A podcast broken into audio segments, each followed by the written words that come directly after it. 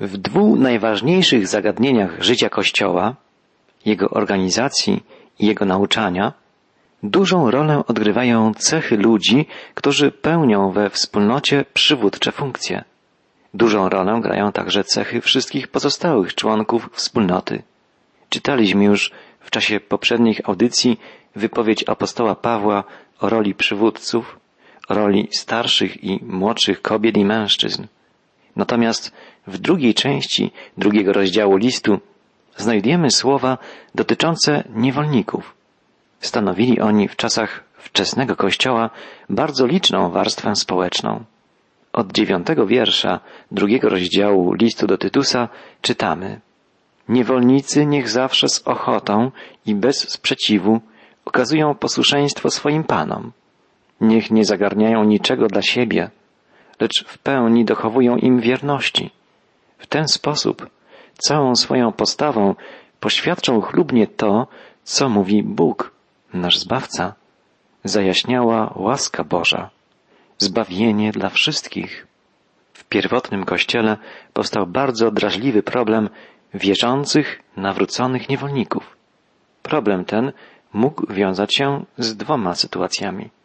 Na przykład, jeśli Pan był poganinem, wtedy sługa ponosił bardzo wielką odpowiedzialność, gdy się nawracał, bo tylko poprzez postępowanie owego sługi, niewolnika, ów Pan mógł poznać, czym jest chrześcijaństwo.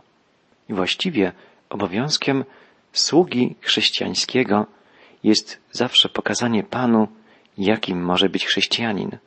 Taka odpowiedzialność spoczywała na nawróconych niewolnikach w tamtym czasie. Ale możemy powiedzieć, że w podobny sposób, w podobnym sensie, odpowiedzialność taka spoczywa dzisiaj na wszystkich pracownikach. Z całą pewnością coraz więcej jest takich ludzi, których noga nie postanie w kościele. Nie mogą poznać nauki Jezusa Chrystusa, bo nie przyjdą do kościoła. W jaki więc sposób chrześcijaństwo może stać się dla nich czymś znanym? Jedną chyba z najważniejszych dróg jest to, że poznają prawdy Chrystusowe poprzez świadectwo życia swoich pracowników albo współpracowników.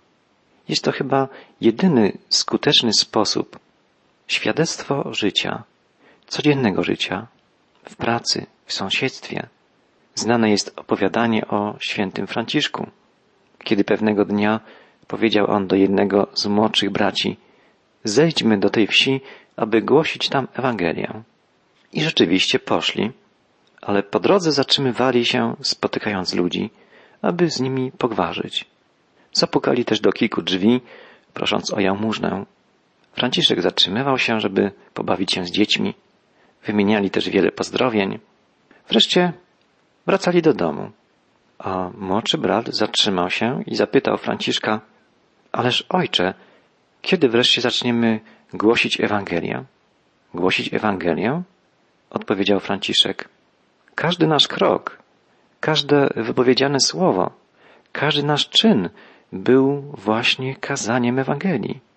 Jedynym kazaniem możliwym do wygłoszenia tym, którzy nie chcą zbliżyć się do chrześcijaństwa sami, jest życie normalnego człowieka, chrześcijanina, życie na co dzień, pracy, w sąsiedztwie.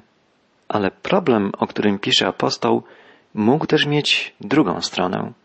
Jeśli na przykład Pan był wierzącym chrześcijaninem, sługa chrześcijanin mógł podlegać odmiennym pokusom, pokusom wygrywania swego położenia. Mógł na przykład myśleć, że będąc chrześcijaninem, otrzyma od Pana, także nawróconego, specjalne przywileje postaci złagodzonej dyscypliny, więcej wolnego czasu, że wszystko mu jakoś ujdzie, skoro on i jego Pan należą do tego samego Kościoła. Mógł świadomie lub nieświadomie próbować swoją gnuśność, lenistwo zasłaniać chrześcijaństwem. Takie wygrywanie swojego chrześcijaństwa przez wierzącego jest zupełnie prawdopodobne i trzeba powiedzieć, że nie może być gorszej reklamy chrześcijaństwa niż taka postawa. Apostoł Paweł wylicza więc cechy wierzącego niewolnika. Są tu pewne uniwersalne prawdy dotyczące także współczesnego pracownika chrześcijanina. Chrześcijanin w pracy jest posłuszny. Nie może być człowiekiem stojącym ponad rozkazami i poleceniami pracodawców. Przeciwnie, jego chrześcijaństwo poucza go, jak ma służyć. Jest wydajny i zdecydowany, by spełniać wszystkie wymagania. Wierzący robotnik wkłada wszystko w otrzymane zadanie. Nie może inaczej. Jest pełen szacunku względem przełożonych i nie uważa, by jego chrześcijaństwo nadawało mu jakieś specjalne przywileje. Jest dalej uczciwy. To bardzo podkreśla apostoł. Inni mogą się uciekać do drobnych nieuczciwości, ale jego ręce muszą pozostawać czyste. I na koniec jest wierny. Także jego pan czy pracodawca może zawsze na nim polegać. Jest bardzo prawdopodobne, że człowiek wierzący, który w pracy zachowuje postawę prawdziwie chrześcijańską, szybko popada w kłopoty. Niemniej jest prawie równie pewne, że wyjdzie z nich zwycięsko, jeśli będzie wytrwały. Zdobędzie sobie szacunek wszystkich i przełożonych, i współpracowników. Pewien misjonarz opisuje, co wydarzyło się w Indiach. Pewien sługa, chrześcijanin, został wysłany przez swego pana z ustnym poleceniem, które miał powtórzyć, ale wiedział, że jest ono nieprawdziwe. Odmówił przekazania tego zlecenia. Jego pan wpadł wówczas w wielki gniew, ale później, po czasie, nabrał do niego szacunku, wiedząc, że może zaufać swojemu słudze w każdej sprawie. Tak dochodzi do tego, że świat przekonuje się, że naprawdę warto mieć wierzących pracowników. Z jednej strony ciężko jest być chrześcijaninem w pracy, ale z drugiej strony okazuje się to łatwiejsze niż myślimy, jeśli tylko wkroczymy na tę drogę, bo tak naprawdę niczego tak pracodawcy nie potrzebują jak robotników, którym mogliby zawsze zaufać. Z jednej strony nieraz trudno jest sprostać w pracy wysokim wymaganiom etyki chrześcijańskiej, ale z drugiej strony, stosując się do nich, możemy się przekonać, że taka postawa na dłuższą metę bardzo się opłaca. Pracodawcy potrzebują przecież i poszukują pracowników, którym mogliby ufać, którzy byliby spolegliwi, pracowici i niezawodni. Chrześcijanie właśnie takimi pracownikami powinni być. W końcowym urywku drugiego rozdziału listu do Tytusa znajdziemy potężne słowa apostoła Pawła wielbiącego Boga za dzieło zbawienia, podkreślającego, że to dzieło Bożej łaski powołuje nas do uczciwego, pobożnego życia. Czytamy, zajaśniała łaska Boża, zbawienie dla wszystkich. Na tym przemijającym świecie uczy nas ona, jak żyć w karności, uczciwości i pobożności, nie ulegając przyziemnym pokusom. Jak cieszyć się nadzieją, że wielki Bóg i nasz Zbawiciel ukaże się w pełni swego blasku. On to poświęcił samego siebie, by nas uwolnić od wszelkiej przewrotności i oczyścić jako swój własny lud, gorliwy w urzeczywistnianiu dobra. Niewiele jest miejsc w Nowym Testamencie, które tak obrazowo i tak pięknie mówią o sile przemiany, jakiej może dokonać w nas wcielony Bóg, Jezus Chrystus. Ten moralny cud jest tutaj podkreślany wielokrotnie przez apostoła. I to w najbardziej znamienny sposób. Najpierw apostoł pisze, że wyrzeczenie się wszelkiej bezbożności i światowej porządliwości przynosi przyjęcie Jezusa Chrystusa jako Zbawiciela. Co chce wyrazić apostoł przez światowe porządliwości? Jeden z ojców Kościoła, Chryzostom, mówił, że świeckie rzeczy to takie, które są niestosowne. Są takie, że nie można wejść z nimi do nieba. Krótkowzroczny jest człowiek, który wkłada całe swoje serce i całą swoją pracę w to, co musi pozostawić tutaj, gdy będzie się rozstawał z tym światem. Jeśli człowiek spędził całe swoje życie na gromadzeniu samych tylko materialnych dóbr, nie ma niczego, co mógłby ze sobą zabrać, kiedy ten świat się skończy. To jedno z możliwych wyjaśnień słów apostoła. Ale może Pawłowi chodziło jeszcze o coś innego. Określenie porządliwości świeckie mogą też oznaczać pożądanie tego, czego nie moglibyśmy pokazać przed Bogiem. Dziełem Chrystusa jest oczyszczenie nas od pożądań, których wstydzimy się w oczach Boga.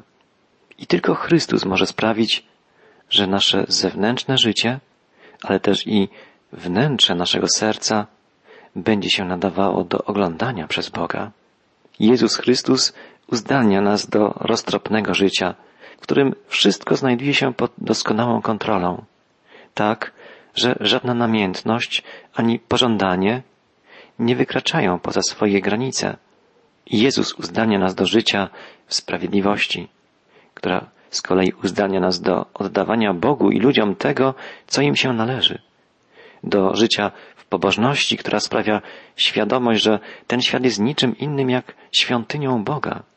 Tak, możliwe jest takie życie, polegające na oczekiwaniu nadejścia Jezusa Chrystusa.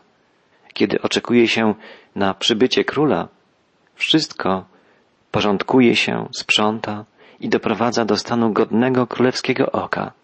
Właśnie chrześcijanin jest człowiekiem zawsze gotowym na przyjście króla, a więc pobożność, roztropność, samoopanowanie mają w życiu jeden ostateczny cel, by móc stanąć przed Jezusem i usłyszeć Jego słowa.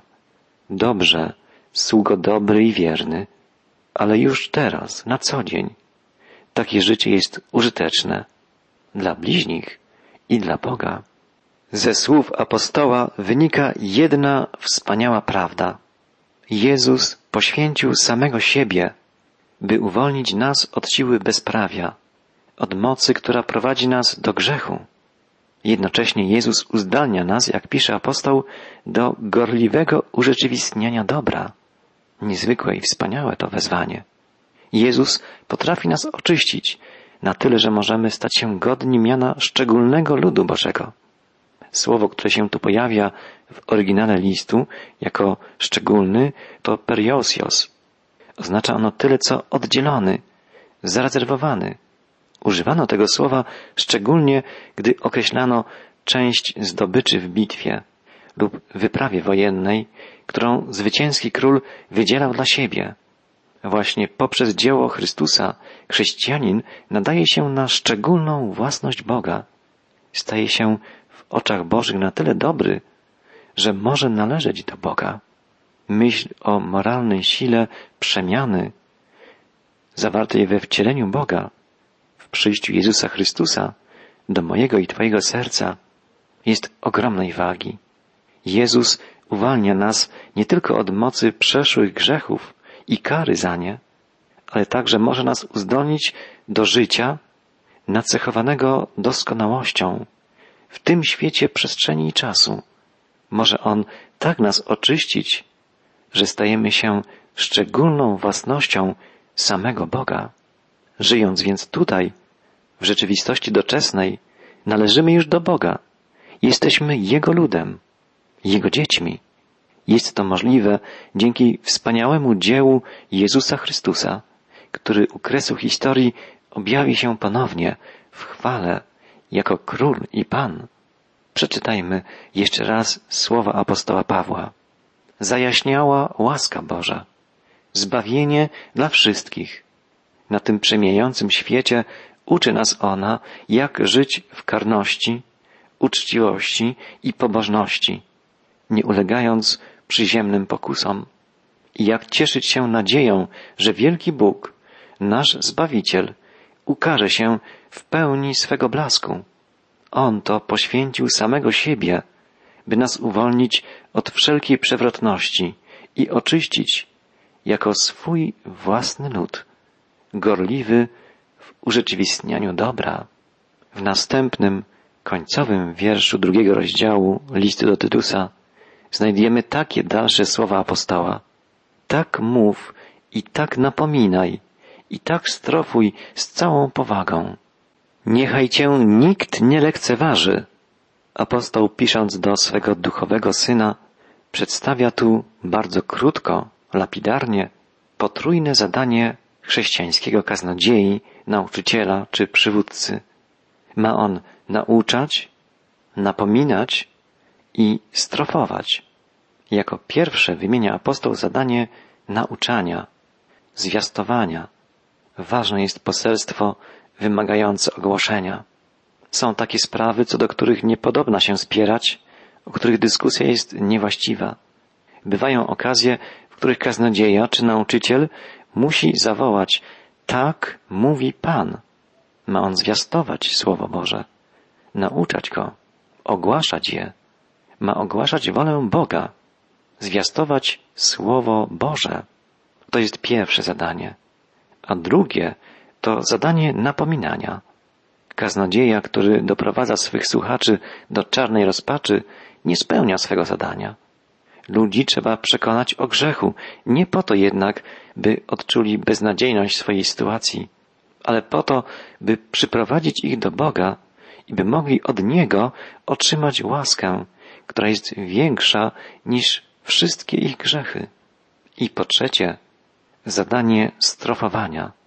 Trzeba otwierać oczy grzesznikowi na jego własne grzechy. Trzeba doprowadzić umysł zwiedzionych do uznania swojego błędu. Trzeba otrzeźwić serca nieczułych. Poselstwo chrześcijańskie nie może być narkotykiem usypiającym słuchacza, uspokajającym go, że wszystko będzie dobrze. Nie. Jest to raczej oślepiające światło prawdy, ukazujące ludziom, jakimi naprawdę są w oczach Boga. Tak więc nauczanie, napominanie i strofowanie uzupełniają się wzajemnie w przekazywaniu słuchającym Bożego Słowa, Bożej woli.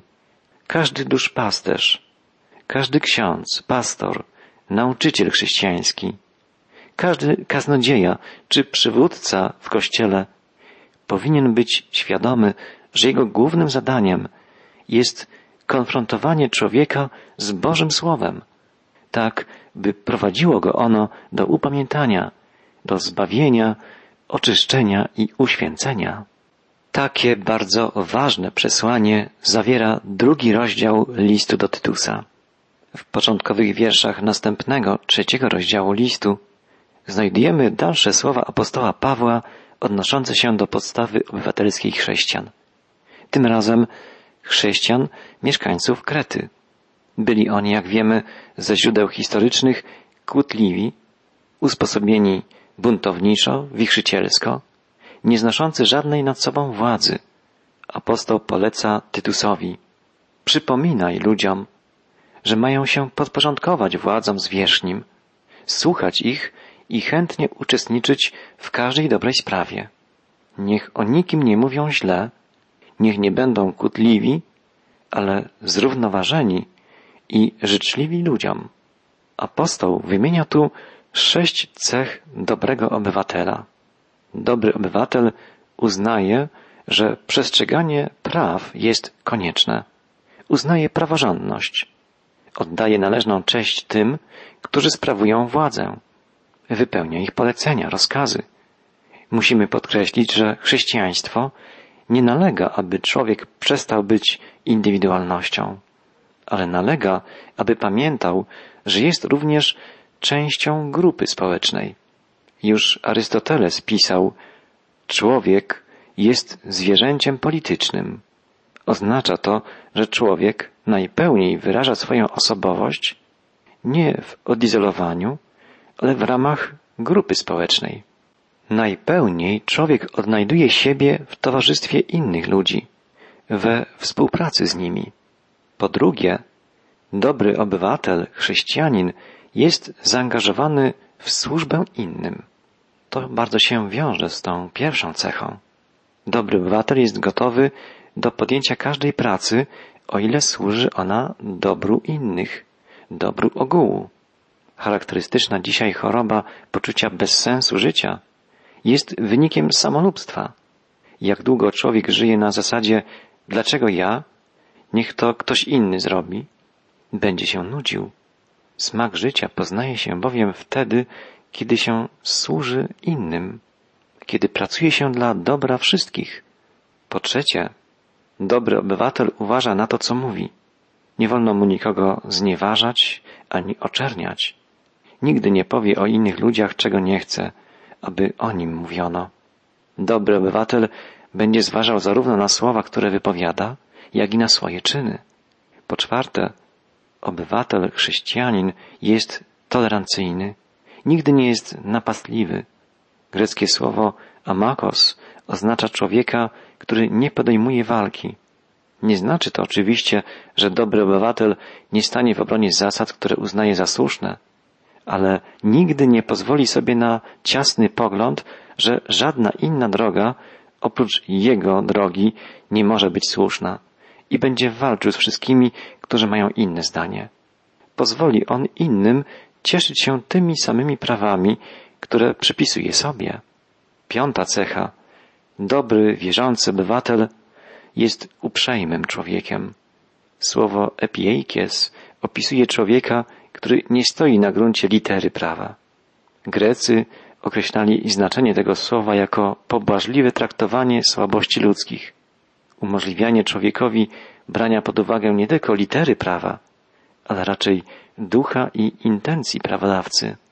Człowiek, który jest opisywany jako epieikes, będzie zawsze gotowy do łagodzenia sprawiedliwości miłosierdziem, aby w ten sposób uniknąć niesprawiedliwości, która często jest skutkiem trzymania się litery prawa. I w końcu szósta cecha. Dobry obywatel jest łagodny. Słowo greckie praus opisuje człowieka, który zawsze panuje nad swoim temperamentem. Człowiek, który wie, kiedy się gniewać, a kiedy gniew jest niedopuszczalny, który cierpliwie znosi zło doznane przez siebie, ale równocześnie jest gotów spieszyć na pomoc tym, którzy są krzywdzeni. Taki zestaw cech, dobrych cech, cnót obywatelskich jest możliwy jedynie, musimy to podkreślić, dla człowieka świadomie wierzącego. Bo tylko tam, gdzie Chrystus króluje niepodzielnie, mogą te właśnie cechy rozkwitać. Powinniśmy modlić się o duchowe przebudzenie w naszym kraju, aby wierzący mogli być pociągającym przykładem właściwej, odpowiedzialnej i aktywnej postawy obywatelskiej. Tak naprawdę tylko głęboko duchowa i moralna odnowa może sprawić, że będziemy jako społeczeństwo w stanie przezwyciężyć wszelkie trudności, w tym ekonomiczne i polityczne, i zapewnić naszemu krajowi stabilność i dobrobyt